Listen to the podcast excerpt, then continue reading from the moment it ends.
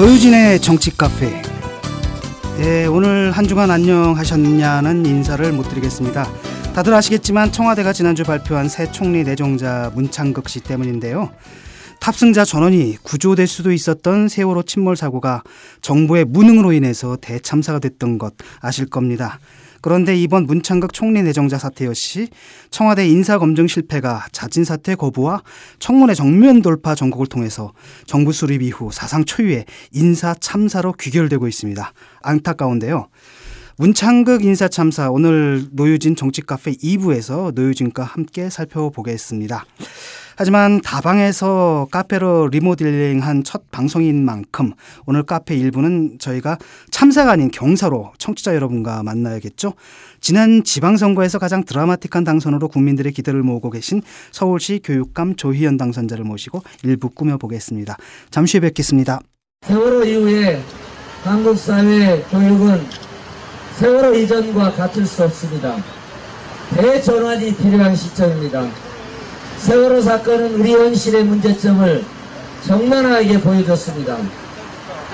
이제 제가 병든 사회와 아픈 교육을 보듬어 안고 해결해가는 따뜻한 치유의 교육감이 되겠, 되겠습니다. 여러분들은 매일 여러분들이 노력해주신 이 감동의 역전 드라마의 현실이 이루어지는 것을 지켜볼 것입니다. 감사합니다. 예, 방금 들으셨죠? 예, 실제로 이루어졌습니다. 세월호 참사 전후인 만큼 우리 교육도 이제 분명히 달라져야 할 것 같은데요. 아마도 이분이 당선된 데에는 그런 유권자들의 염원이 큰 역할을 하지 않았나 이런 생각이 듭니다. 이 자리에 나오셨습니다. 주연 교육감 님이라고 벌써 불러도 되나요? 안녕하세요. 아닙니다. 당선인이라고 합니다. 당선인이죠. 네, 네. 예. 어떻게 보내셨습니까? 아, 예, 요즘 뭐 경황 없이 지내고 있고요. 대단히 바쁩니다. 왜냐하면 특별히 이제 이 6월이 인수위가 구성이 돼가지고요. 지금 이제 내일부터 실제 교육청에 보고도 받으면서 인수 준비를 지금 하고 있습니다. 그래서 좀 조금 바쁩니다. 네. 예, 조금 그 시, 시계를 돌려가지고 그 선거 때로 좀 돌, 돌아가는 것도 괜찮을 것 같아요. 그때 그 추억들 한번. 근데 조금 전에 그 연설 내용이 하루 전날이었던 모양이죠. 맞습니다. 마지막 광화문 집회입니다. 근데 이미 그때 이길 줄 아셨던 거예요. 그때는 정말 소망이었습니다. 그러니까 감동의 역전 드라마 가 내일 펼쳐질 것입니다. 제가 그렇게 말씀드렸거든요. 근데 진짜 그렇게 됐어요. 네, 아주 연설 자체가 역사적인 연설이 되어버렸습니다. 근데 그 개표 결과 보니까 30일 날 사전 투표 끝났을 예, 때 예. 이미 1등이시더라고 그때. 예. 그러니까 그때가 그 거승덕 후보의 그 따님 글이 올라오기 올라온 날 오후인데 그게 예, 그게 예. 4시쯤 올라왔으니까 이미 투표 다 끝나고 나서였거든요. 예, 예. 근데 그 나중에 개표 결과 이렇게 따로 그게 나오잖아요. 예. 보면 그때 이미 근소하지만 고승덕 후보의 앞선 1등을 그때 이미 그래서 이제. 사실은 이제 끝나고 나서는 어부질이다, 어부질이 당선이다 이렇게 많이 했는데 실제 이제 자료를 뒤져보니까 지금 말씀하신 것처럼 사전 투표가 30일, 31일에 했거든요. 네. 근데 그때 이제 제가 1등을 하고 있더라고요. 결과적으로 보니까 그리고 2등이 고성덕이고 3등이 문영민 후보입니다. 그러니까 그 고승덕 후보 따님 캔디고의 편지 사건으로 바뀐 건 고승덕과 문영민의 위치 2등, 3등의 변화였던 것 같아요. 결과적으로는. 어부지리가 아니고 그 어부의 노동을 우리가 과소평가해서는 안 됩니다. 어부지로 어, 어부지로. 어부지로입니다. 아, 우리가 정치다방에서 이미 예, 그때 예언, 예, 예견을 했었잖아요. 이미 이제 2위를 치고 올라오고 상승세가 무섭기 때문에. 그게 이 정도 하나의 대세죠. 예, 대세죠. 그러니까 제가 볼 때는 캔디고 사건이 없었다 하더라도 일단 1위는 하셨을 거고 아마 2위가 어, 고승덕 씨였을 것 같아요. 후보. 2위와 3위가 바뀐 사건이다. 그렇죠 예. 말씀이죠. 음, 그게 어, 정확한 2위와 3위가 바뀐 것도 큰 의미가 있죠. 우리가 이 월드컵에서도 은메달, 동메달은 좀 다르잖아요. 2등, 3등은. 네. 근데 실제 저는 그 제가 어느 지역 선거 운동을 하는데 우리 후보를 막 소개시키면서 하니까 그 저를 알아본 그 유권자들 지나가면서 저희는 그 교육감 선거에만 관심 있어요 이렇게 얘기하더라고요. 근데 실은 사실은 많은 그 이 유권자들이 특히 학부형인 분들 같은 경우에는 우리 아이에게 어떤 교육을 시키는 것이 더 좋은가. 를 가지고서 교육감 후보들을 본 것 같아요. 그러니까 네. 아주 막연하고 추상적인 진보라는 이념을 선택한 게 아니라 예, 맞습니다. 이런 분이 교육감이 되면은 혁신학교라거나 여러 가지 자기들이 좋게 평가했던 그런 교육이 보장된다는 점에서 네. 굉장히 어찌 보면 좀 한편으로 욕망에 기초한 투표이기도 하고 예. 어, 아주 현실적인 어떤 판단을 많이 했던 것 같아요. 예, 사실은 약간, 그렇죠. 약간 예. 이런 점도 있는 것 같아요. 그러니까 제가 사실 송구스럽긴 한데 제 둘째 아들 편지 때문에 예. 제가 갑자기 그 반듯한 아빠의 표상이 되었어요. 실제는 안 반듯하죠. 그러고 이제 굉장히 교육적인 후보 같이 됐어요. 그래가지고 지금 말씀하신 것처럼 야 강남 아주머님들도 저한테 많이 투표를 했습니다. 실제 어 보통 서초 강남을 빼놓고 송파도 제가 송파. 이겼죠. 예. 그리고 서초 강남도 아주 근소합니다. 음. 예, 어쨌든 그런 사실은 흥미로워요. 예, 세월호 여파가 있었고 이게 이제 그 지방선거 자체보다는 이 교육감 선거에 더큰 영향을 끼쳤던 게 제가 볼 때는 아이들이잖아요 희생자가. 그러니까 우리가 그동안 아이들한테 너무나 많이 했다. 그래서 아까 말씀하신 교육감 선거에만 관심이 있다는 얘기는 아마 그 얘기가 아닌가. 그리고 전국에서 사실 진보 교육감들이 다 승리를 하지 않았습니까? 그렇기 때문에 이게 뭐 캔디고 사건 뭐 이것 때문만은 아니다라는 거죠. 예. 그렇죠. 지금 전국적으로 보니까 이번에 되신 분들 중에 진보 교육감 당선인 중에 그 4년 전에도 나왔다가 이제 아쉽게 낙선하신 분들이 여럿 계셨잖아요. 다시 나오셨는데 지난번보다 근 10% 가까이 득표들을 더 하셨더라고요. 이제 그만큼 원래 여론이라는 게 0에서 100이 되는 게 아니고 뭐 60대 40에서 50대 50이 되거나 55대 45에서 그게 바뀌거나 그런 거잖아요. 이제 그런 점에서 보면 엄마들이 좀 그랬대요. 길 가다가 교복 입은 아이들만 보면 괜히 마음이 울컥하고 예, 예, 예. 자기 아, 애- 아이 가 아니라도 이제 그런 것들이 상당 부분 영향을 미친 선거가 아니었나 교육감 선거는. 저도 이제 저희 처가 교사거든요. 저희 그 세월호 사건 난 이후에 그 반장 애가 와서 이 말하자면 저희 처가 이제 담임이죠. 자기 어머니가 갑자기 세월호 사건 난 이후에 자기를 꼭 껴안고 몇 분 동안 안고 있었대요. 제가 그걸 듣고 참 눈물이 나더라고요. 그러니까 이제 저는 그걸 이제 해석을 하면서 제가 우리가 그 좋은 삶, 좋은 교육에 대한 우리들의 잃어버린 기억, 감수성을 이렇게 다시 이렇게 어 말하자면 재발견하게 된 게 아니냐. 저는 그런 생각이 좀좀 들어요. 말하기가- 투표로 이어졌어요. 네, 말하기가 좀 그렇긴 한데요. 네. 이제 저는 중2 학부모잖아요. 그 저희 아들이 서초구에 있는 학교를 다니거든요. 중학교를. 네. 제가 이제 서울로 이사를 해서 저도 이번에 한 표 드렸는데 근데 그 엄마들이 그런데요. 음, 아이한테 잔소리를 하면 엄마가 아이고 뭐 왜 그러냐고 그냥 뭐 살아있기만 해도 그렇습니다. 학교만 잘 다녀도 얼마나 고마운데 애를 그렇습니다. 그러냐 그렇습니다. 그러면 아 그걸 누가 몰라 그렇지만 그 아이들이 뭐 모모한 학교 아이들이었으면 그렇게 내팽개 쳤겠어 국가에서 음. 그러니까 자기도 아이를 사랑하는 마음 때문에 그렇게 에, 보살핌을 국가로부터 제대로 못 받게 될까봐 거기 걱정이 돼서 자기 아이한테 그러는 거지. 이렇게 학교로 자기 발로 뛰어다니고 하는 것만 해도 고맙다는 거 왜 남들 모르겠냐 그런 대화들이 예, 저도 참 많이 오간대요. 예, 독일에다가 전화를 해가지고 마누라한테 야, 애 공부 못한다고 뭐라 그러지 마. 살아있는 것만 해도 정말 살아있는 것만 해도 행복이야 막 이랬거든요. 네. 마누라가 가만히 있다. 음, 음 그래 당분간은 그러시더라고요. 엄마들의 마음에 굉장히 많은 변화가 맞습니다. 있었던 것 같아요. 예. 그리고 그, 그 이전에 좀 이렇게 앞서서 당선되었던 분들, 뭐 광노현 전 교육감이나 김상원 전 교육감 이런 분들이 실제로 좀 업적이 업적이. 있었죠. 어, 예. 많은 네, 우리 맞습니다. 유권자들에게 피부로 와닿는 하나의 어떤 그 네. 검증 평가 기간이 네, 있었기 때문에. 그래서 예. 더 많은 진보 교육감을 요구하는 그런 분위기가 형성되었던 것 같아요. 예. 우리가 한때 그, 과- 그 광고 카피로 그런 게 있었잖아요. 당신은 학부모입니까? 부모입니까? 뭐. 네, 그러니까 어. 사실 부모의 마음, 학부모의 마음이 아니라 부모의 마음을 이렇게 갖게 된. 저는 이게 그 새로운 교육을 만드는 굉장히 중요한 출발점이고 동력 같아요. 그런 점에서 네. 세월호 이전과 세월호 이후에 한국 교육이 달라져야 된다는 맞습니다. 말씀의 무게가 이제 있는 예, 거죠. 예, 진짜로 그러네요. 아 근데 그저 아드님 요즘 인기 굉장히 많을 것 같아요. 아니, 아니 이 제가 원래 그 편지 저희 애가 이제 자원봉사를 했, 네. 했어요 사무실에 와서 그래가지고 이제 돕는다고 써왔어요. 근데 이제 솔직히 제가 좀 쑥스럽더라고요. 왜냐하면 그러죠. 제가 반듯하지 못한 면도 있을 거 아니에요. 근데 반듯한 면만 가지고 막 이렇게 써오니까 쑥스러워서 제가 한 이틀간 무식해 했어요. 읽지 말으라. 그랬는데 이제 저희 선대본 사람들이 읽어보고 아 그거 그래도 진솔하니까 쉽자 이렇게 돼서 일종의 아니, 아버지를 제일 가까이서 보는 게 아들인데 누가 누가 조희연 후보 교육감 후보를 아드님만큼 가까이에서 오랫동안 봤겠어요? 그렇죠 저는 하죠.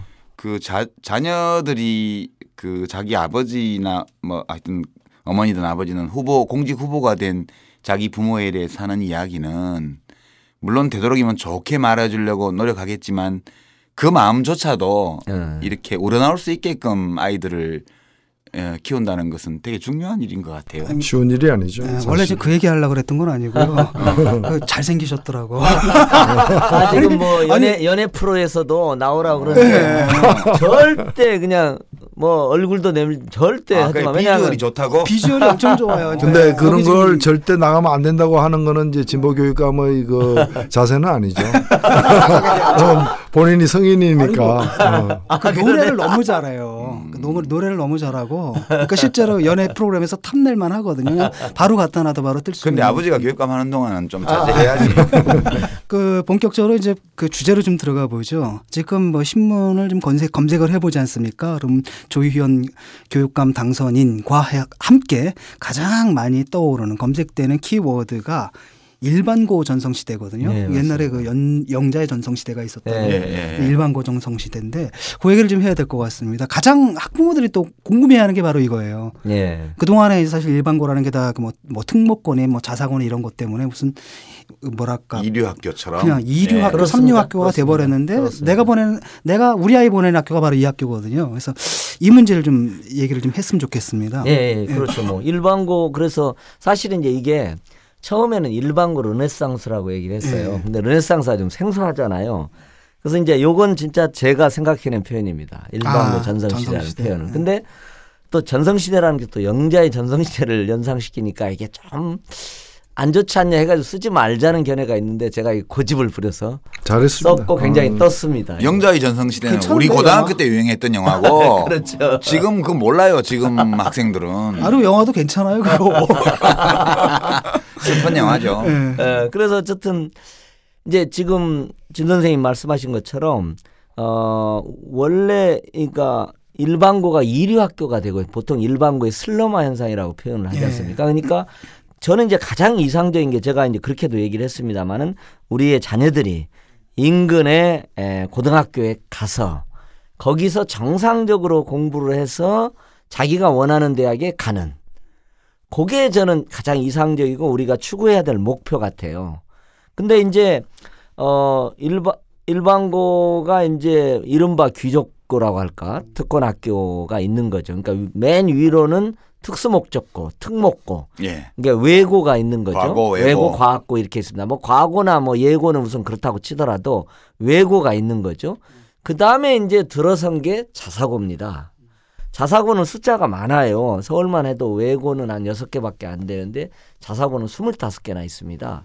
전국적으로 40여 개가 있어요. 그러니까 이게 외고는 게 여섯 개니까 거기도 문제는 있지만 스물다섯 개가 우수 학생을 빨아들이니까 이게 블랙홀 같이 되는 거예요. 그러니까 자연히 일반고는 이류 학생 좋은 학생들이 없는 거예요. 마, 마- 상대적으로 적어지는 거죠. 그러니까 공부 잘하는 학생, 예. 시험 잘 치는 학생이 예, 적은 그러니까 거죠. 예. 일반고가 더 황폐하게 되고 부모님들이 갈수록 그걸 피부로 느끼고 있는 거예요.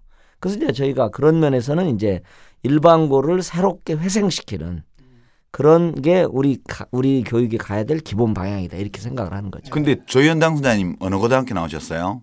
저는 이제 고등학교는 중앙고등학교라고요. 예, 그게 되게 공부 잘하는 학교였어요. 그렇죠. 후기에 가장 그러니까 경기 서울 경북 있고 이제 후기에 중앙고등학교. 그 혹시 옛날에 대통령 아드님 다니는 학교 아니에요? 맞습니다.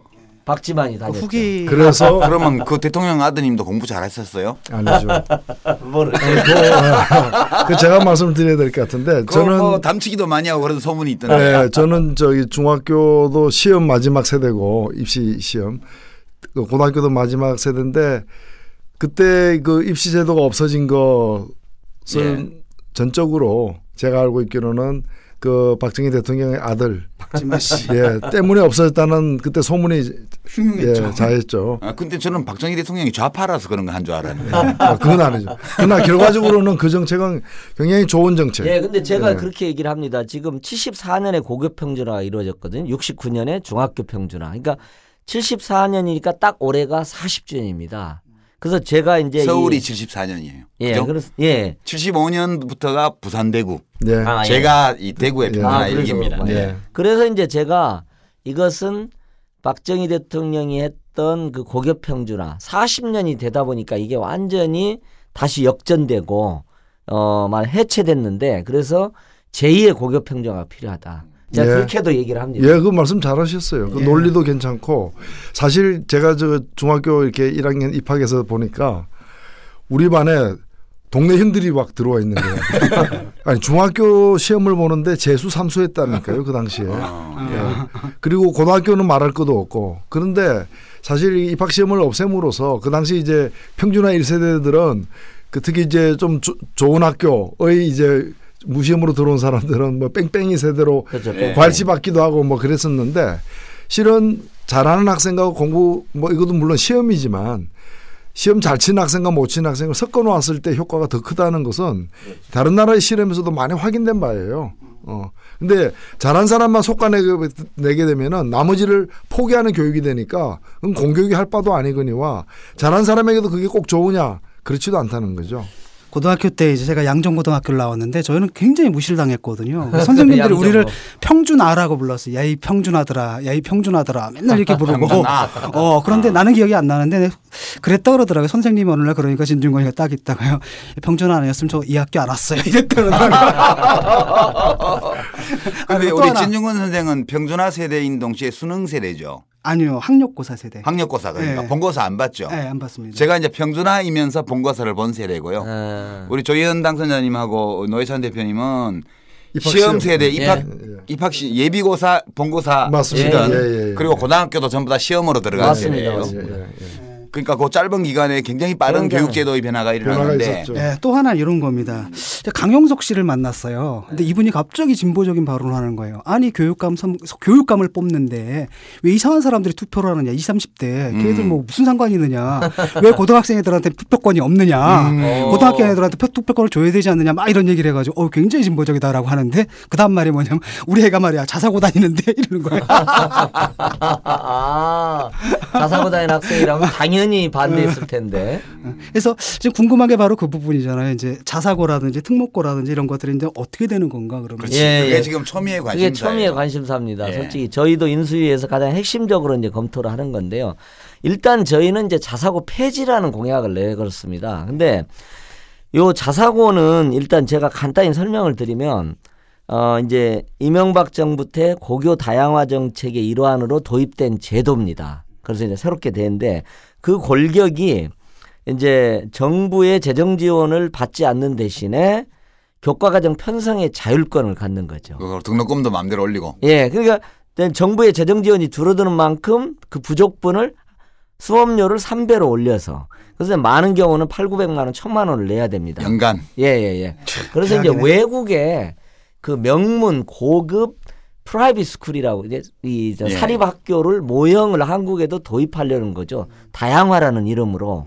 근데 이제 한국에서는 이게 이제 교육 평등에 대한 욕구가 굉장히 강하거든요.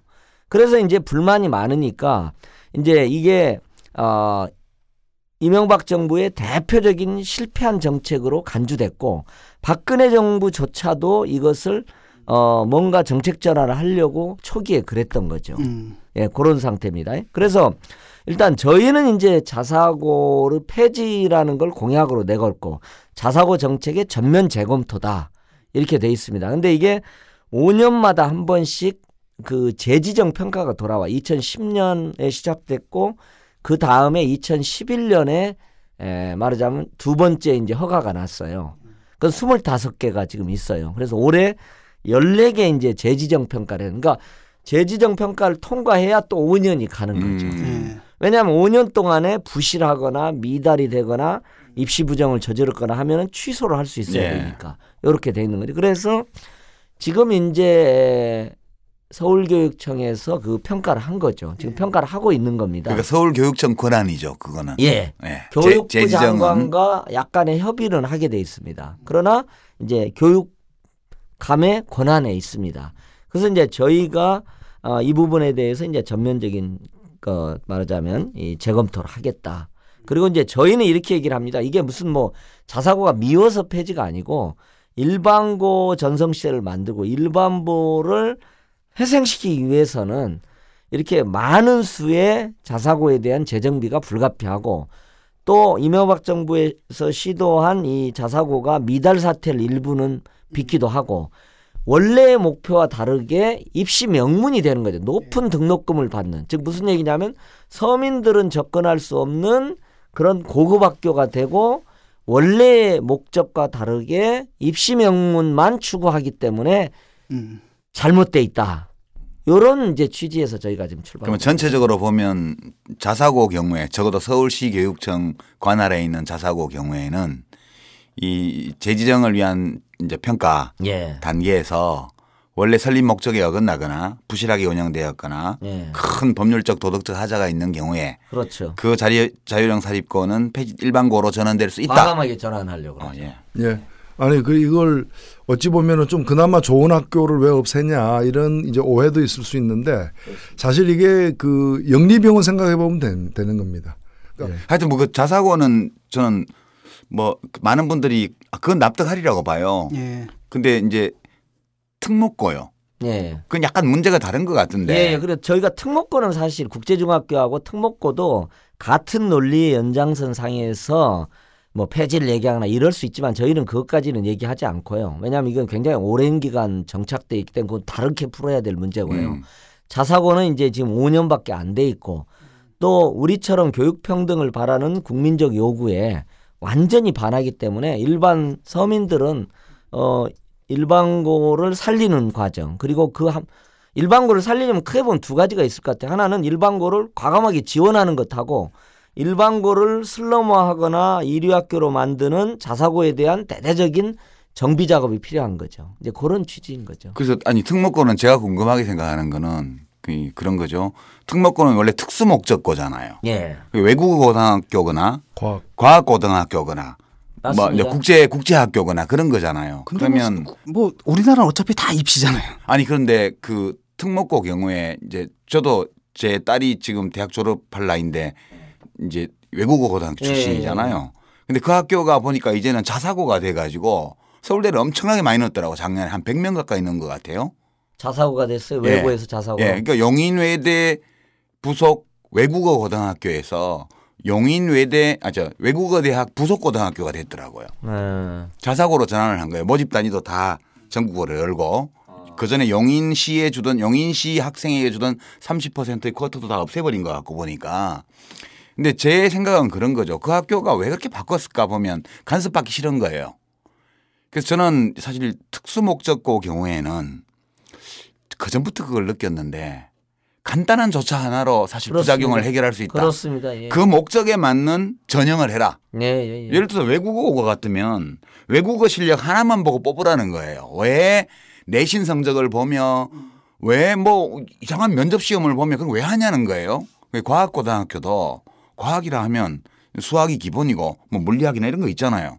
그러면 다른 과목은 못해도 그 과목을 잘하는 그거 하나만 네. 보고 뽑으면 되잖아요. 근데 신입생을 뽑을 때 형식은 그렇게 내세워 놨지만 다 내신하고 뭐 무슨 그 전에 뭐 탭스니 무슨 토익이니 이런 성적들을 보고 뽑아요. 그래갖고 이제 좋은 대학 소위 좋은 대학을 많이 보내려고 이거를 못하게 하는 거로 네. 간단하게 우선 선발 할수 있지 않나. 문제는 좀 우선 차치하더라도 예. 교육 과정이 원래의 목적, 예를 들면 외국어는 외국어의 목적에 집중하게끔 교과 과정에 대한 지도 감독을 하는 거. 저희도 이제 그런 생각은 좀 갖고 있습니다. 그래서 저는 선발 과정을 확실하게 선봐야 되고 그거는 강제할 수도 있는 거지 않습니까? 네. 예. 선발 과정은 약간은 예. 복잡한 문제는 있습니다. 왜 그러냐면 외고에서 예를 들면 이제 영어 듣기 평가를 하면 중학교에서 또 그게 엄청난 사교육이 발생하거든요. 그래서 조금 복잡한 문제가 있는데 그건 뭐 별도로 또 근데 아마. 외고를 외고를 갖다 외, 외국어 능력만 이렇게 그 입시 조건으로 본다거나 과학고를 그러는데 수학, 과학 등만 보게 되면은 그게 이제 대학 더 좋은 대학을 지나가기 위한 징검다리에서 효과가 떨어지기 때문에 그렇게 거기 들어가려고 또 길을 쓰고 별 편법을 다 쓰지는 않을 거예요. 그렇죠. 그러니까 그 정말 거기에 특화하고 싶어하는 아이들만 가면 되잖아요. 예, 예. 저는 그 생각인데. 그래야 되는데 이제 좋은 좋은, 대학에 가기 위한 그- 입시 그러니까. 명문고가 되는 거죠. 그- 그렇게 보내려고 아이들을 뽑을 때부터 그거를 소위 야매로도 보고 그걸 특수. 목적으로 대학 가는 게 특수 목적으로 된 거죠. 그 부분 한번 살펴보시면 좋을 것 예, 같아요. 예, 예. 예. 좋은 지적인 것 같습니다. 그 또 하나가 그 뭐 혁신고 문제는 어떻게 되는 예, 거예요? 예, 예, 예. 그러니까 이제 사실은 혁신고는 어 주로 이제 에, 일반고의 어떤 학교 혁신, 학교 활성화, 교사의 어떤 자발적인 창의적인 교육을 위한 노력에 의존해서 그 학교를 활성화하는 거고 그 대부분은 이제 일반고를 살리는 주요한 정책의 하나가 있습니다. 그래서 주로 이제 그 혁신학교는요. 어, 경기도에서 한 300여 개에 이르게 이를 정도가 있고 서울은 한 60여 개밖에 안 됩니다. 왜냐하면 이제 문영린 교육감 하에서 늘리질 않았거든요. 광릉 교육감에서 시, 시, 시도가 됐었는 건데 이제 이건 저는 이게 굉장히 중요한 교육 민주주의 프로젝트라고 생각해요. 지금 제가 이제 이렇게 보니까 교육 영역이 굉장히 권위주의적 구조로 돼 있어요. 그러니까 교육감의 권한도 너무 커요. 제가 보기에는. 스스로 내려놓으셔야겠네. 그다음에 교장 단위 학교에서 교장 선생님들의 권한도 또 너무 큰 것 같아요. 이제 이제 그런 어떤 지점이 있습니다. 그래서 어 지금 혁신학교 같은 건 이렇게 돼 있습니다. 교장과 교사의 관계에서 교사의 자율성을 많이 부여를 해요. 음, 그 다음에 교사와 학생의 관계에서 또 보면 학생은 완전히 피교육자입니다. 음, 그냥 지식을 주입받는 존재잖아요. 그러면 또 학생을 존중의 대상으로 창의적 학습의 주체로 세우는 겁니다. 그러니까 저는 이게 선진국형 교육입니다. 학생의 자주, 자기주도적인 학습 능력, 자발적인 학습 능력을 고양하고 교사가 자발적이고 창의적으로 학생을 교육하려고 노력하고 요걸 만드는 겁니다. 그리고 이걸 위해서 이제 재정 지원을 해주는 겁니다. 1억 원, 1억 5천까지. 별로 많지도 않던데 그걸로 많지는 바뀌어져요. 않습니다. 지금 성과가 그래도. 좀 나타나고 있죠. 아 그렇죠. 굉장히 중요한. 예, 저는 그 혁신학교의. 성과는 이미 학부형으로부터 검증되고 네, 있다. 입소문으로. 근데, 예. 근데 그게 어떻게 나타나고 있냐면 제가 경기도에 이제 제 조카가 있어서 얘기를 실제로 들었는데 혁신학교가 인, 혁신학교가 이제 그 그게 아이를 보낼 수 있는 지역이 있죠. 주거 지역. 예, 맞습니다. 과 혁신학교 바로 길 건너서 혁신학교 못 가는 지역 있잖아요. 집값 또, 차이나요? 똑같은 아파트가 1억 차이가 납니다. 경기도에서. 그렇습니다. 저는 이게 이건 자체는 또 아주 또, 또 다른 또 문제가 문제가, 있어. 문제가 있을 수 있지만 그래서 걱정하더라고. 혁, 혁신학교 이제 많이 생기면은 집값 오른 간에서 그런 경우도 있겠지만 집값이 평준화되겠죠. 그렇지. 혁- 혁신학교 너무 많이 생기면은 아, 실제로 그뭐 어, 방향 평준화. 그러니까 이제 그것도 고민 지점이긴 합니다. 왜냐하면 지금은 이제 이 어, 자사고나 이 문제와 관련해서 고교 선택제 문제가 있거든요. 그러니까 학생이 그 강북에 있는 학생이 강남에도 신청을 할 수 있는 겁니다. 근데 이제 원래는 학군이 있는 거잖아요. 그러니까 자기 인근의 학교를 배정하는 겁니다. 그래서 이제 지금 그 학군제 문제 같은 것들이 다시 어, 뭐 제기될 수도 있어서 그것도 이제 조금 음. 고민하면서 보완 대책을 마련해야 될 지점입니다. 아까 고기사는 좀 소설도 있던데 아까 읽으신 그 부분은 맞는 것 같아요. 그런 점이 있을 수 있는 것 같아요. 그렇지만 뭐 무슨 건설 경기가 산다 이런 거는 좀, 좀 황당한 얘기고 뭐 이 혁신고등학교라는 게 학교 집 짓는 게 아니잖아요. 아까 지금 우리 우리 조현 선생님 말씀처럼 1억 차이를 안 되잖아요. 1억 차이. 학교 안에서 살아가고 있는 주체들 사이의 관계를 바꾸는 거고 민주적으로. 그렇습니다. 그다음에 그 민주적 관계 속에서 학습하는 방식을 바꾸는 거잖아요. 맞습니다. 그러니까 그거는 소프트웨어의 혁신이지 하드웨어의 혁신과는 관계가 없는 거라고 저는 이해를 하는데 그 건설 경기 얘기가 왜 나오나? 제가 얼마 전에 상상력이 또 풍부하신 분들이 아, 있으시니까. 그렇죠. 그게. 자기들 바램이니까 그렇게 나오는 거고 제가 얼마 전에 그 서울에 혁신학교 초등학교 한 군데 이제 그 6학년 학생한테 뭐 수업 하나 해달라 해서 갔어요. 근데 그 수업보다도 제가 놀랬던 게 그 학교가 이 혁신학교로 되면서 그 선생님들이 자발적인 어떤 여러 가지 노력으로 해가지고 학부형 특히 아버지 모임을 만들었는데 어. 그 조그만 학교의 아버지 모임에 상시적으로 참석하는 사람이 200에서 250명인 아. 세상에. 좀 예, 부담스러워. 예.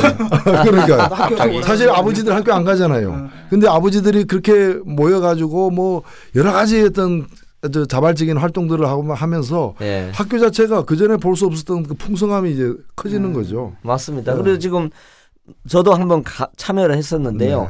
그 노원구 지금 네, 노회찬 네, 선생님 네. 그 있는 그 상원 초등학교가 네, 예, 아주 그렇습니다. 대표적인 데입니다. 그리고 교장 선생님이 평교사 출신 내부 공모로 해서 됐어요. 네. 평교사가 공모- 공모 교장 선생님이 되신 예. 거예요. 그 그러다 보니까 무시무시한 또 그 전교조 출신. 얼마나 적극적으로 일을 하시겠어요. 아, 정교 선생님들이 애들 굉장히 열성적으로 예. 대하세요. 열성적으로 대하시고 일반적으로 보면 맞습니다. 애들 많이 아껴 주시고요. 만나 보니까 뭐 머리에 뿔도 안 달리고 얼굴도 색깔이 똑같고. 상원 초등학교 어버이회는 아버지회는 굉장히 전국적으로 유명해서 이제 여러 군데서 이렇게 찾아오기도 하고 또 아버지들끼리 아이들을 매개로 관계 맺기를 하니까 네. 이제 지역 사회가 또 이렇게 살아나는 면이 또 있어요. 지역에서 여러 네트워크들이 막 이렇게 저녁에 셀프 다들. 걸고 맥주집에서 만나가지고 아버지들끼리 예, 예, 한 잔. 그렇게도 하고 예. 예, 그런 여러 가지들이 아니, 독일에 유학할 때 이제 그 여행객 안내하잖아요. 아르바이트로 아르바이트. 가이드를 하는데 학교에서 이제 한국에 선생님들이 오셨어요. 그래서 고등학교를 뭐 방문하고 싶다고 뭐딱 갔는데 두 분이 나오는데 여자분이 교장 선생님이었거든요. 젊은 여자분이 나이 드신 남자분하고 같이 딱 나오니까 이분들이 몽땅 다 그 나이 드신 남자분한테 인사를 하는 거예요. 그분이 아니라고 이분이 교장 선생이라고. 그래서 물어보니까 거기서는 그냥 툭도로 뽑는다 그러던데요. 그래서 돌아가면서 한번 하는 거고 뭐 대단한 권한이 있는 게 아니라 그냥 행정을 맡는 예. 그 사이에는 자기는 이제 가르치는 업무에서 좀 빠지는 그 정도의 그 의미가 학교에 아이를 입학시키려고 학부모가 찾아오면 맨 먼저 만나는 사람이 교장 선생님이에요. 음. 행정은 교장 선생님 담당이기 때문에 네. 제가 뭐 저도 경험해 본 네, 바로는 예, 예. 학교에 입학시키러 찾아가서 제일 먼저 어, 가서 얘기하니까 나와서 맞아주는 분이 교- 교장 선생님이었어요. 맞습니다. 근데 이제 우리는 교육감, 그 다음에 이제 아래 11개 이게 지역 교육청이 나눠져 있습니다. 교육장. 예, 예, 예. 동서남북 이렇게 나눠져서 동부, 서부 이렇게 나눠 있습니다. 그래서 그걸 교육장이라고 합니다. 그리고 이제 교장, 단위 학교의 교장, 교감, 교사. 이게 또 어떻게 되어 있냐면 평가권이 위에 있어요. 음. 예. 그러다 보니까 교사는 교감, 교감, 교장, 교장은 또 교육장이나 교육감의 눈치를 보는 이런 구조가 돼 있습니다. 그 상호 평가로 바꾸면 안 돼요? 아 그래서 이제 최근에 뭐 다면 평가도 이제 네, 도입하기도 네. 하고 또 이제 교장 선생님도 예를 들면 여러 가지 교사들, 학부모 이렇게 좀 평가로 이렇게 이제 돌리는 경향이 있고 또 전반적으로 좀 평가 자체가 좀 바뀌어야 될 겁니다. 예. 제가 그 일반고 전성 시대 문제에 대해서 예. 딱한 가지 질문이 있어요. 의문, 의문 또는 민원 이런 건데요. 음. 제가 이제 뺑뺑이 일기잖아요. 저희가 예. 그러면 이제 예, 보수 쪽에서 소위 보수 쪽에서 공격을 할 때 하향 평준화 시키려고 그런다 이렇게 공격을 하잖아요. 일반고 전성 시대 얘기를 하면 그렇죠. 뭐 자사고 같은 거 엄격히 평가해서 어떻게 하고 뭐 특목고는 취지대로 하도록 하고 이렇게 얘기를 하면 왜 공부 잘하는 애들 모아가지고 공부 열심히 시키는 걸 못하게 하냐 예. 그렇게 얘기를 해요. 근데 제가 어, 최근 자료는 못 봤지만 한 7, 8년 전까지 그 PISA라고 해서 피사 예. OECD 회원 국가들 고등학교 1학년 그 학력 평가 학력 평가, 그 예. 데이터를 학력 평가. 예. 제가 본 기억에 따르면 한국 학생들이 이제 독해, 과학 뭐 이런 분야에서 이 평균이 굉장히 높아요. 평균이 평균 수준이 과목별로 보면 거의 top 수준이에요. 최상위권. 그런데 이제 그 수- 학력 측정을 한 학생들을 4분위로 나누어서 1분위요. 제일 성적이 좋은 그 1분위 학생들끼리만 딱 비교를 하면 20위권으로 바로 떨어져 버려요. 그러니까 평균 수준은 대단히 높고 그러니까 아주 못하는 아이들도 별로 없고 아주 잘하는 아이들도 별로 없다는 거예요. 그래서 이제 이게 수월성 교육이 안 됐다고 해서 이것이 평준화 체제를 무너뜨리는 유력한 논거로 사용됐던 게 한 10년 전부터예요. 제가 기억하기로. 그래서 제 경험으로 보면 저희가 뺑뺑이 일기로 사- 고등학교를 다닐 때 제일 문제로 제가 느꼈던 거는 선생님들이 평균 수준으로 수업을 맞추잖아요. 수업 그렇죠. 이 수준을. 그러니까 사실 그때 본고사 체제가 있을 때인데 뭐 제 자랑 하려고 그러는 게 아니고 그냥 수업 시간에 들을 게 없는 거예요. 예. 그러니까 수업 시간에 잠을 자거나 그때도 그랬다고요. 1975년도에도요. 수업 시간에 잠을 자요. 왜 들을 필요가 없는 수업이니까. 예. 또는- 지금은 이제 지금은 더 많이 자죠. 예. 어, 3분의 그래서- 1이 자고 예, 그래서 이제 3분의 2 떠들고 그 문제인데 요컨대 평준화 학교 일반고 시스템의 평준화 학교 안에서 국가적으로 보면 수월성 교육도 필요하고 그리고 능력이 어느 분야에선가 뛰어난 아이들은 거기에 맞는 교육을 받을 권리가 또 있잖아요. 근데 그 문제를 어떻게 그러니까 그걸 잘 해주지 못한 과거 평준화 시스템의 문제 이거를 공격하면서 평준화를 무너뜨린 건데 그렇죠. 예 그럼 어떻게 이 문제를 극복할 수 있을까 그게 예, 이제 사실은 이제 그게 좀 고민 지점입니다. 수준별 예, 예. 그러니까 이제 일단은 공부 뭐 잘하는 학생과 못하는 사람들이 모든 학생들이 이렇게 섞여서 수업하는 것이 갖는 효과에 대해서도 여러 가지 연구 결과들이 있기 때문에 일단 그 지점도 하나 우리가 얘기를 해야 예. 되고요. 그 다음에 이제 그 저는 그 점에서는 우리의 그 교육 패러다임이 좀 바뀌어야 된다는 조금 근원적인 교육 철학적인 문제가 좀 있는 것 같아요. 그러니까 뭐냐면 우리가 3, 40년대 3, 40년 전에 교육은 선진국을 따라잡는 거잖아요. 그러니까 우수한 앞선 지식이 있는 거예요. 그리고 그걸 빨리 암기하고 빨리 따라잡는 건데 이제 그 시대는 지난 것 같아요. 이제 어떻게 하면 우리가 이제 굳이 얘기하면 지식 수준에서는 서양 레벨에 왔어요. 그렇지 않습니까? 이제 따라잡았는데 이제는 얼마나 창의적 교육을 할 예. 거냐는 문제에 지금 직면해 있는 것 같아요.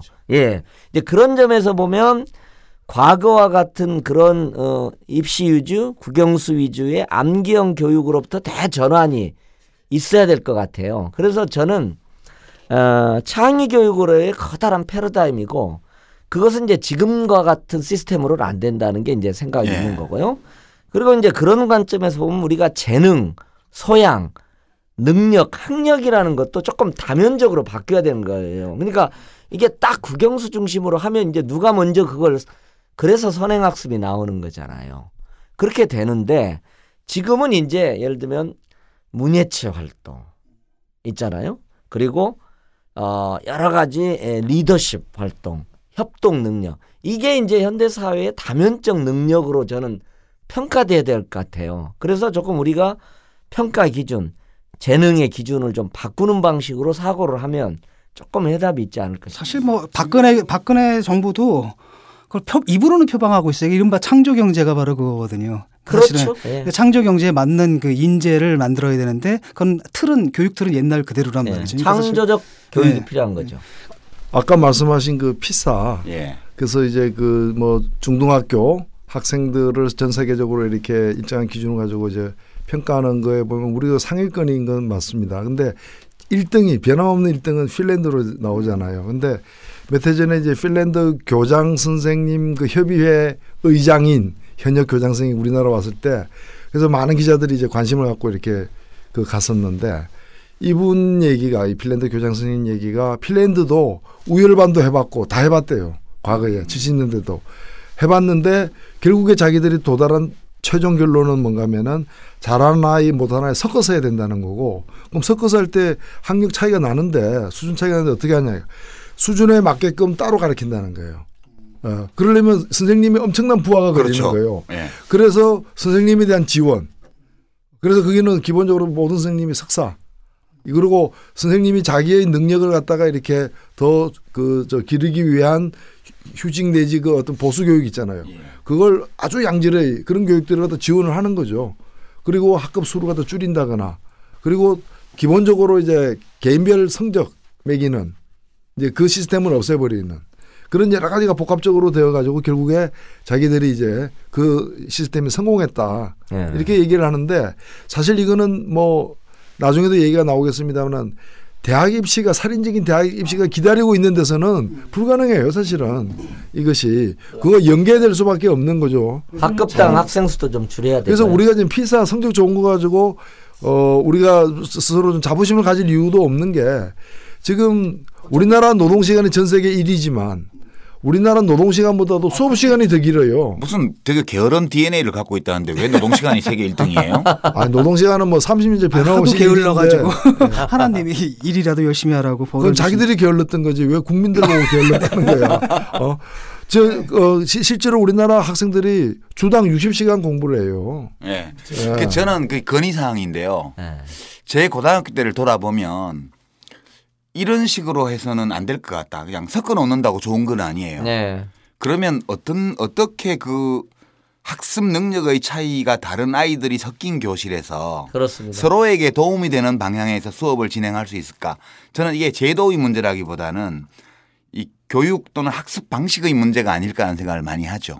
네. 그러니까 섞여서 같이 하면서 조금 학습 능력이 빠른 아이들은 아- 빠른 아이들대로 자기 역할을 할 게 있고 예. 그좀좀 처지는 아이들은 또 같이 해나가면서 자기가 따라 붙일 수 있는 지금 그 당선인께서 말씀하신 것처럼 위에서 갖다 매기면 표준화된 내용을 할 수밖에 없어요. 네.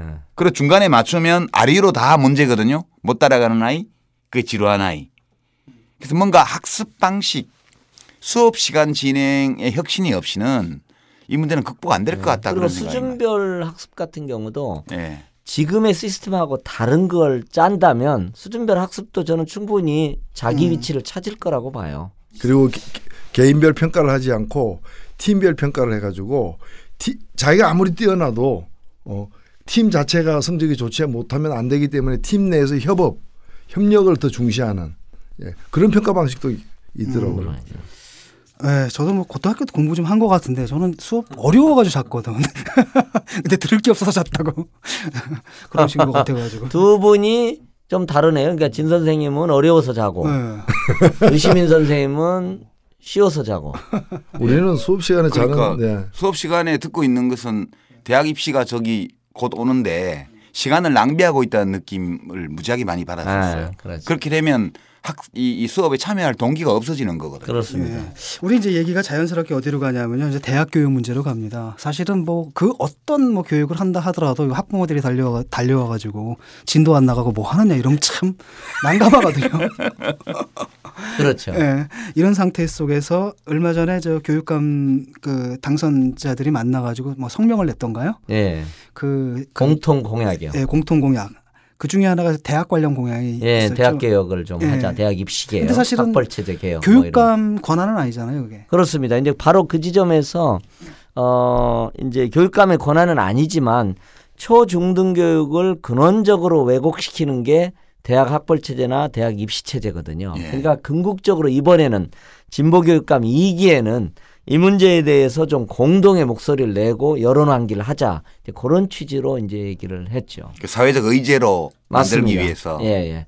그래서 저는 토론을 위해서 이건 이제 저도 고민하는 지점이긴 합니다. 제가 조금 너무 확정적인 얘기보다도 저는 이런 생각을 한번 해봐요. 제가 1단계 개혁과 2단계 개혁을 한번 생각해 보자. 그러면 1단계 개혁은 초등학교, 중학교까지를 자유교육으로, 자유로운 창의교육으로 전환하자.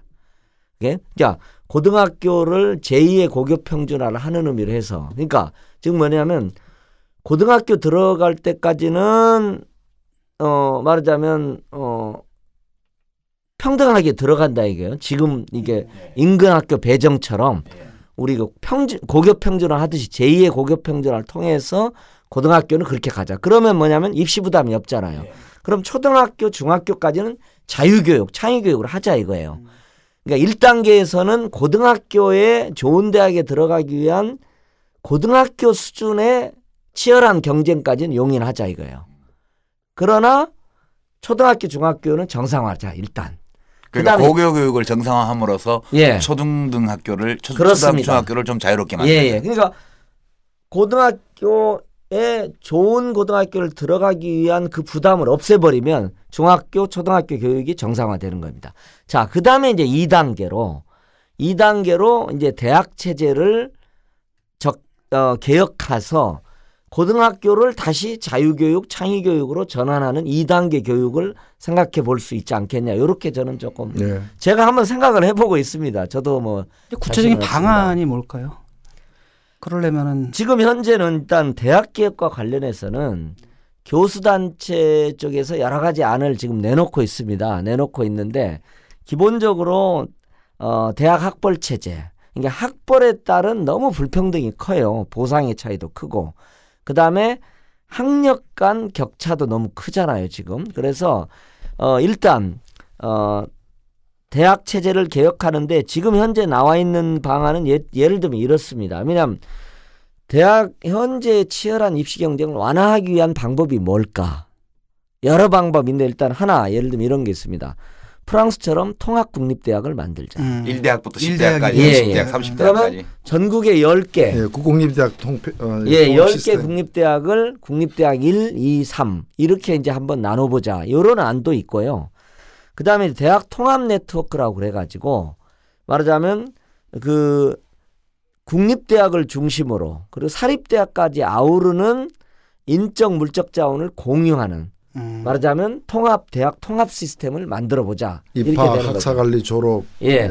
궁극적으로는 뭐 독일식 같은 거에도 근접할 텐데 기본적으로는 이것이 이 지금처럼 확연한 대학 서열화를 좀 완화하는 거죠. 음. 그러고 대학 간의 어떤 특성화 영역들을 좀 분산시키는 뭐 그런 얘기인데 이게 이제 너무 너무 먼 미래 일이 아니냐 이렇게 생각하실 수도 있겠지만 사실은 지난 대선에서 문재인 후보의 공약 중에 어 공동 학위제가 들어갔습니다. 예. 음. 사실은.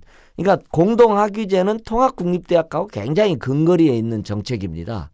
예, 이제 그런 여러 가지 이제 정책들이 지금 나와 있는데 뭐 그것이 아니더라도 아까 제가 말씀드린 대로 고등학교 교육을 정상화하려면 대학을 뭐 아주 급진적으로는 대학을 평준화해 볼 수도 있겠죠. 평준화해 버리 독일식 같은 거에 상당히 근접하는 형태가 되겠죠. 뭐 그렇게도 한번 생각해 볼 수도 있고요. 이제 그런 여러 가지 방안들을 어 본격적으로 국민적 토론을 해보자. 요게 이제 지금 현재 음. 문제적인. 근데 지금 우리나라에서 제일 이제 학부모들하고 아이들이 들어가고 싶어하는 학교가 서울대학교고요. 예. 그다음에 이제 뭐 연대 고대 고대 연대 여하튼 SKY 해서 그게 빅3로 이렇게 있고 스카이대학, 네. 예. 그 밑에 요새는 또 태정태 문단세처럼 이렇게 쭉 그러니까 있더라고요. 그게. 그런 거 없었는데 예, 그리고 예. 또 자기들끼리 싸워요 또. 태정태세 문단세 이런 식으로 쭉 나가요. 근데 이제 그 우리 조희연 당선인께서도 서울대학교를 졸업하셨잖아요. 예. 근데 서울대학교 교육 잘해요? 어떻게 생각하세요? 선발 효과죠. 상당 부분은 교육 효과라기보다는 들어 들어온 학생이 4년 동안 그래서 저는 2단계 개혁이 되면 대학교에서 치열한 경쟁이 이루어지면 좋겠어요. 그러니까 제 생, 제가 왜 여쭤봤냐면 저도 다녀봤는데 좋은 학교가 아니더라고요. 잘 가르치는 학교가 애들을 다 팽개쳐놓고 뭐 지금은 얼마나 달라졌나 봤더니 지금도 사실 별로 안 달라졌어요.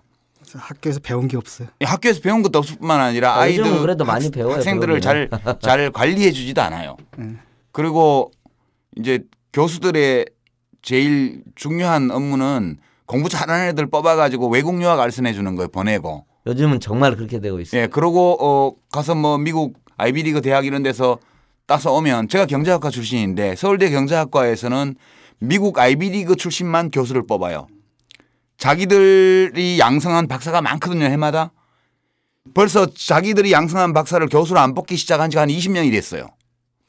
그럴 거면 박사 과정을 없애야지. 자기들 스스로가 교수로 안 뽑는 박사를 왜 양성하냐는 거예요. 그러니까 이건 저는 진짜 패습이라고 보고요. 예. 이거는 그 이것은 교육을 잘하는 대학이기 때문에 사람들이 들어가려는 게 아니고 그 대학에 입학해서 졸업한 사람들이 사회에서 가지고 있는 권력이 너무 크기 때문에 그 권력의 네트워크에 들어가고 싶어서 사람들이 그걸 예. 가는 거거든요. 예. 나는 실제로 말씀하신 게 통계로도 입증되는 게 그 고등교육기관 평가에 보면 우리나라가 상위권에 못 들어가요. 뿐만이 아니고 대학생들도 그분들이 책임이 다 있는 게 아니지만은 중등과정 학생들 평가와 달리 피사 평가와 달리 대학생 학력 평가를 하면은 또 그도 낮아요. 더 낮아지죠. 예, 더 훨씬. 낮아지는데 여러 이유가 있겠습니다만 여러, 여러 이유가 있겠습니다만 이 대학 서열화가 되고 학교 졸업장만 있으면은 그것이 이제 나머지 인생을 거의 결정하잖아요. 그러니까 직장과 이런 걸 그렇죠. 갖다가 그러다 때 보니까. 입학할 때는까지는 과도한 학습 물론 그 암기형 학습이겠지만 입학한 뒤에는 또 공부를 또 안 하는 거예요. 또 안 해도 되는 그렇습니다. 거야. 그러니까 사람의 운명이 자기 노력에 따라서 결정이 돼야 되는데 우리는 19살의 운명이 결정되는 나라. 그렇죠. 어, 그러니까 19살 이후로는 학교 졸업장 가지고 이제 행사를 거의 할 수 있으니까. 그러니까 그러다 보니까 19살에 결정되는 이 입학 어느 학교 입학했는가 자격을 따기 위해서 온 가족 온 집안의 물적인 걸 다 투자하는 네, 유치원 때부터 비대화 스펙 관리하고 그런 게 되는 네. 거죠. 그러니까 이게 우리가 굉장히 그 아둔한 지금 스- 그 이제 시스템을 운영하고 있는. 이거는 예, 제가 볼 때는 미국 국민들 중에 상당수가 오바마 대통령이 뭐 의료보험제도 국가 의료보험제도 도입하는데 우리 현행 의료보험보다 훨씬 못해요 건- 그래요. 국민건강보험보다 훨씬 못한 건데도 그거 도입하려니까 막 공산당이라고 막, 막 그렇죠. 위헌, 위헌 제소하고 뭐 예, 티파티 그렇죠. 이런 데서 데모하고 난리가 났잖아요. 그래서 지금 재선해가지고 6년째 지금 그거 하나 캬우 한 거 아니에요. 우리가 그 미국 사람들 보면서 저 고정관념에 사로잡혀서 자기 자신을 스스로 괴롭히고 있는 국민이라고 그렇게 비아냥거려요. 근데 이 학벌을 보고 있으면 정말 그렇다는 생각이 들어요. 우리가. 정작 공부를 해야 될 때 안 하는 거예요. 왜냐하면 모든 게 일단 입학할 때 이미 끝나거든요. 그렇습니다. 그다음에 적당히 학점을 어떻게 하면 그냥 따요. 예. 어. 그리고 그러니까 학점 때 지금 인플레도 좋은 심하고. 대학이라는 그 학벌이 갖는 그 기득권이 너무 세요. 그래서 이제 이게 어느 정도는 그 해체적 개혁을 해줘야 될 때가 저는 왔다고 봐요. 그래야지 사회 역동성이 살아나요. 지금 말씀하신 것처럼 19세 때 평생의 운명이 결정되고 그게 문화적 콤플렉스까지를 평생을 동반하는 온 거예요. 국민을 컴플렉스 속으로 몰아넣는 예, 맞습니다. 예, 예. 근데 저는 좋은 기회가 하나 오고 있다고 생각되는 게 사실 대학 교육이 잘 안, 대학 교육 개혁이 안 됐던 어, 원인이 여러 가지 있지만 그 중에 하나가 다른 나라와 달리 전체 대학 중에 사립 대학이 차지하는 비중이 워낙 크기 때문에 사립 학교는 어떻게 공권력으로 할 수 있는 데가 개입할 수 있는. 데가 아니지 않습니까?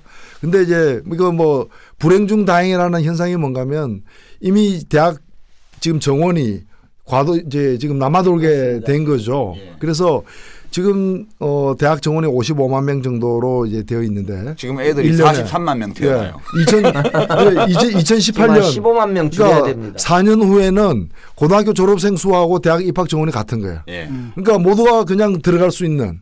근데 이제 우리나라 평균이 이제 대학 진학률이 70에서 80% 사이기 때문에 이것도 과도한 거지만 대학 수를 갖다가 현격히 줄여 나가야 되고 그렇습니다. 2030년까지는 현존하는 대학을 절반으로 줄여야 되니까 예. 이 줄이는 프로그램 프로그램을, 프로그램을 대학 교육의 혁신 네, 맞습니다. 프로그램으로 활용하게 되면은 예, 예. 좀 연착륙이 가능하지 않을까. 맞습니다. 제가 맞습니다. 지방대학 있잖아요. 저는 그래서 웃을 수가 없는 게 죽겠지 지금. 지방대학이 없어지고 다 수도권으로 집중되는 거죠. 그렇습니다. 예, 예. 결과는 그렇게 나타나요. 그렇게 어, 나타납니다. 그러니까 지금 지방대학의 사립 지방사립대학의 교수님들이 신입생 모집하러 가을 되면요. 그렇습니다. 자기 목요 방문부터 시작해갖고 막 세일즈맨처럼 후달려요. 이게 연구하고 아이들 학생들을 가르칠 준비를 해야 되는데 신입생 모으러 다니는 거예요. 왜냐면 뭐뭐 학교가 문 닫으니까. 그 저는 아까 우리 조희연 당선자께서 당선인께서 좀 개월을 말씀을 하셨는데 좀 정말 전환이 필요한 시점이다. 네. 그 이제 좀 국립대학 통합안 이런 거 뭐 통합 네트워크 이런 게 좀 생소하실 텐데 정치자들은 네. 간단하게 아이디어를 제가 살펴보니까 그렇더라고요. 저도 옛날에 정치를 할 때 그 정책을 낸 적이 있어요. 그 선거에 나갔을 예, 때. 우리도 뭐 대선 공약이고 예. 그래서 그렇죠. 지금 전국에 국립대학교가 한 70개 가까이 되잖아요. 네. 그러면 지방 국립대들이 지금 굉장히 피폐해 있어요. 그러니까 이 국립대학을 전부 하나로 묶어서 뭐 공동학점제를 포함해서 교수들 사이의 인사이동. 예. 예컨대 뭐 같은 대학에서는 승진 못하게 해서 무조건 그 네트워크 안에 다른 대학으로 가서 뭐 그렇습니다. 조교수에서 부교수 되고 부교수에서 정교수 되게 그렇게 하고요. 학생들이 그 국립대학 네트워크 안에 있는 그 대학에서 취득하는 학점은 서로 다 인정되고 그리고 졸업장뭐나 이런 거 받을 때도 그 이름으로 나가고요. 국가에서 인정해 주는 걸로. 그리고 이제 제가 하나 붙였던 게 서울대학교 학부는 폐지한다. 대학원만 남긴다. 서울대학교는. 그것도 이제 기초학문이나 이런 공공성이 강한 분야를 중심으로 남기고 그럼 서울대학교 그럼 학부를 없으면 교수님들은 어떻게 되냐. 강의는 살려놔도 돼요. 기숙사도 많고 하니까 전국에 있는 국립대학의 학생들이 한 학기씩 서로 이렇게 바꿔가지고 와서 기숙사에 머물면서 수업도 듣고 예. 그리고 이제 시민들을 위한 평생교육 강좌 같은 거 열고 이렇게 하면 학부는 학부대로 돌아갈 수가 있고 예. 그러나 신입생 선발은 안 하는 거죠 서울대학교가. 그럼 고대 연대가 그 자리 차지할 거다 하라는 거예요. 등록금 억수로 비싸게 받고 그 대신에 이 국립대학은 연간 한 100만 원 선으로 등록금을 그냥 사실상 무상교육을 하자는 거예요. 이렇게 하면 지방 국립대학들이 살 수 있지 않을까요? 예, 이게 네. 처음에 이제 우리도 이런 얘기를 비슷하게 했는데 이제 서울대 폐지론 예, 또. 대학교 하, 하향 평준화로 얘기되는데 그게 아니고 오히려 서울대를 70개로 늘리는 방안이에요. 어. 제대로 이렇게 그 현재 지방에 이렇게 어려운 그 학교들을 여러 가지 시- 재정 지원이라거나 투자를 갖다가 더 어, 해서 더 훌륭한 교수들이 더 많이 오게끔 해서 교육의 질을 높이는 거죠. 그래서 사립은 어차피 손대기가 쉽지 않으니까 이제 이렇게 이런 게 자꾸 어, 지배적인 현상이 되면은 사립학교도 일로 어, 그렇죠. 넘어- 돈 원하면 어. 팔아주면 되죠. 그렇죠. 아까 뭐 통합 네트워크에 네. 포함시킬 수도 있는 거 그렇죠. 아니겠습니까? 그러니까 사실은 이제 저는 이게 이 대학 개혁 문제는 저도 이제 그 제가 이제 교육감 선거 나서기 전에 이제 교수단체 민교협 민주화를 위한 전국 교수협의회 의장이었었기 때문에 이제 거기 많이 참여했었습니다. 그러니까 지금 이 대학 개혁 문제는 교육감 영역도 아니고 제어의 공식 입장도 아닙니다. 예, 권한도 근데- 없어요. 그죠? 예, 권한도 없습니다. 그런데 이제 좀 앞으로의 논의를 위해서 이제 이런저런 얘기를 이제 해본다고 생각을 하면 일단은 공부를 대학 가서 한다 이렇게 좀 생각을 하면 예. 좋겠어요. 맞아요. 그 전까지 좀 자유롭게 그러니까 우리가 세월호에서 느낀 것처럼 가족과의 시간도 갖고 다양한 문예체 활동을 하고 우리가 왜 삽니까? 네, 서로 좋은 대학 사랑하면서 들어가기 위해서 살아요? 아니 서로 사랑하고 살아야지. 사랑을 표현하고 주고받고 살아야죠. 그러니까 좋은 대학 들어가기 위해서 사는 게 아니잖아요. 따져놓고 그러니까 좀좀 발상을 좀 바꿔야 될 지점들이 있고 그다음에 이제 지금 나와 있는 대학 통합 네트워크라든지 그 자세한 건 어더라도 예를 들면 통합 국립대학 같은 거에 대해서 이제 일각에서 이제 뭐 서울대 폐지론이나 아니냐 이렇게 했는데 지금 유 선생님이 이제 말씀하신 것처럼 저는 그것도 여러 가지 방안이 있다고 그렇죠. 봐요. 다양한 방안이 있을 수 예, 있죠. 뭐 예. 서울대가 대학원 대학이 되는 방안도 있고 아니면 토- 학부가 유지되면서 뭐 파리 일대학처럼 어, 통합 국립대학 일대학이 될 수도 있고 뭐 정 서울대가 뭐 거기에 들어가기를 원하지 않는다면 저는 서울대가 하나 있고 나머지 전국의 국립대학이 통합 국립대학으로 해도 된다고 봐요. 왜냐하면 그러면 서울대의 버금가는 국립대학 굉장히 높은 수준의 국립대학이 될 수도 있을 거예요. 그래서 서울대 학부 신입생 모집은 하지 말아야 돼요. 근데 재미있는 건 이제 그런 겁니다. 뭐 여러 가지 방안들이 열려 있다는 걸 말씀드리는 저는 겁니다. 뭐 저는. 옛날에 뭐 학 그 고등학교 때만 해도 뭐 서울대 저도 막 뭐 대단한 거다라고 생각을 했는데 막상 서울대 딱 가니까 다 서울대생이잖아요. 그렇죠. 바로 그러니까 발에 차요. 그래가지고 다음부터는 그게 없어졌는데 뭐 어떤 사람들 만나보면 그게 굉장히 강한 프라이드가 있어요. 지금도 보면 서울대 동창회에서 계속 뭐 날아오잖아요. 난 동창회비 한 번도 안 내봤는데. 동창회 때 저도 저도 안 내죠. 뭐 제일 힘없는 동창이죠. 뭐. 예. 근데 그저그 동창회 부회장님이 문창극 씨고. 아니 셀프로 그냥 뭐 자기 월급 자기가 주고 막 그러대 요새. 어. 어쨌든 근데 굉장히 서울대 없애자라고 한다면 이 이제 이른바 지배층들 또는 이른바 자칭 엘리트층들의 그 반발은 건 엄청날 것 같아요. 예, 그러니까 대학 개혁 문제를 예. 우리 교육을 이제 아까 말씀드렸는데 1단계로 어쨌든 초등학교 중학교까지 정상화하고 예, 초, 초중학교, 예, 중등학교 그다음에 더라도 2단계의 고등학교 교육까지를 정상 우리가 경쟁을 없애거나 수월성 교육을 없앨 수 있는 건 아니잖아요. 그렇죠. 고등학교 교육을 정상화하기 위한 이제 대학 체제 개혁 그 관점에서 그걸 서울대 폐지론 해버리면 이게 논의도 할 수가 없는 거잖아요. 그러니까 좀 열어놓고 아, 그거 왜 논의를 논의를 못해? 해보자. 국민 중에 서울대학교 나온 사람 몇 명 된다고 그걸 그러니까. 논의를 못해요? 난 진짜 그거 아니, 이해가 안 되네. 그 몇 명 안 되는 사람들이 다 잡고 있는 거죠. 어, 그 사람들 설득을 시키고 그다음에 또 서울대 아니 아까 얘기한 그런 여러 가지 물론 하나의 방안만 있는 건 아니지만은 국립대학교를 갖다가 이렇게 활성화시키고 하는 방안은 서울대 존폐 문제와 꼭 뭐 폐지만이 정답은 아니라 하더라도 연결해서 얘기 서울대 개혁과 같이 얘기가 되어야지 이걸 그대로 둔 채 얘기될 수 있는 건 네. 아니죠. 그리고 이제 하나 중요한 부분이 지방 국립 대학을 지금 살려야 됩니다. 살려야죠. 예, 예, 이전에는요 지방의 우수한 학생이 부산대를 갈까 전남대를 갈까 아니면 연고대를 갈까 그건 굉장한 고민 사항이었어요. 연고대는 등록금 비싸죠. 서울까지 올라가야 되죠. 근데 부산대, 전남대면 또 지역사회 또 상당한 기반이 있고 전국적으로도 상당한 레벨이 있는 대학입니다. 등록금도 쌌고. 예. 근데 생각해 보세요. 지금 어 전남대를 갈까 안 해요. 갈까는 고민의 대상이 안 됩니다. 예. 그만큼 지방 국립대학이 죽어 있다는 거고 서울 중심의 경제가 확고하게 고착돼 있다는 거죠. 그러니까 이런 큰 사회개혁, 대학개혁의 관점에서 접근을 좀 할 필요가. 예. 예. 근데 공약 중에 뭐가 있더라 그 일요일 휴무제 아 예. 학원 일요일 문 열지 말자고. 어, 네. 학교 학원 일요일 문 열지 말자. 예. 근데 이제 뭐 당연히 그 시간에 과외시키겠죠. 예. 그래서 이제 사실은 지금 선행학습 규제법이 있거든요. 그래가지고 그러니까 지금은 기본적으로 진도 앞지르기잖아요. 예. 그리고 어떻게 하면 남보다 먼저 학습해가지고 이렇게 어 이제 다른 사람도 앞서가는 건데 뭐 제가 독일은 제가 모르겠어요. 누가 최근에 그런 얘기하다 그 말하자면 유치원에서 알파벳을 안 가르친대요. 예. 알파벳을 가르치면 그건 아동 학대래요. 예. 모르겠어요. 아동 학대까지는 아닌데 일반적으로 독일 경우에는 예. 어 17명, 18명 정도가 초등학교 1학년 그룬트슐레에 들어오면 그냥 그냥 스스로 깨친 애들이 한둘 있고요. 나머지는 다 알파벳을 모르고 들어오죠. 아, 내가 그러니까요. 우리 아이 얘기를 할게요. 우리 아이가 조금 이렇게 발달이 늦거든요. 그래가지고 너 손가락 몇 개냐? 그럼 열. 그럼 발가락은 몇 개야? 그럼 딱뭐 내려다보고 서 신발 신고 있어서 모른다. 이렇게 얘기를 하거든요. 그리고 아니 초등학교 들어갔는데 A, B, C를 자꾸 이렇게 거울상으로 쓰는 거 있잖아요. 네, 네. 어 그래가지고 이제 러시아 잘하겠다. 그래서 물어봤어요. 가서 애가 좀 발달에 좀 장애가 있는 것 같지 않냐 그랬더니 막 야단을 치더라고요. 어. 시간 되면 다 할 거 왜 쓸데없는 걱정하냐고. 그 어. 집에서 못 가르치게 해요. 아. 그 이제 가장 먼저 받는 주의 사항이 초등학교 1학년은 한 5분 내지 10분 정도 숙제를 내주는데 매일 5분 내지 10분 정도 할 수 있는 거. 한 4학년 되면 한 30분 정도 네. 하는 거 내주는데 특히 1학년 때는 집에서 가르치지 말라고 그래요. 왜 가르치지 못 말려고 그러냐 봤더니 물어봤더니 아니 태양이 두 개면 안 된대요. 초등학교 1학년 수준에서 지적 능력을 키워나갈 때 하늘에 해가 두 개가 있으면 예. 아이가 방향을 알 수가 없다. 어. 그러니까 오로지 해는 한 개여야 되고 그것은 학교 선생님이에요. 담임 선생님. 예.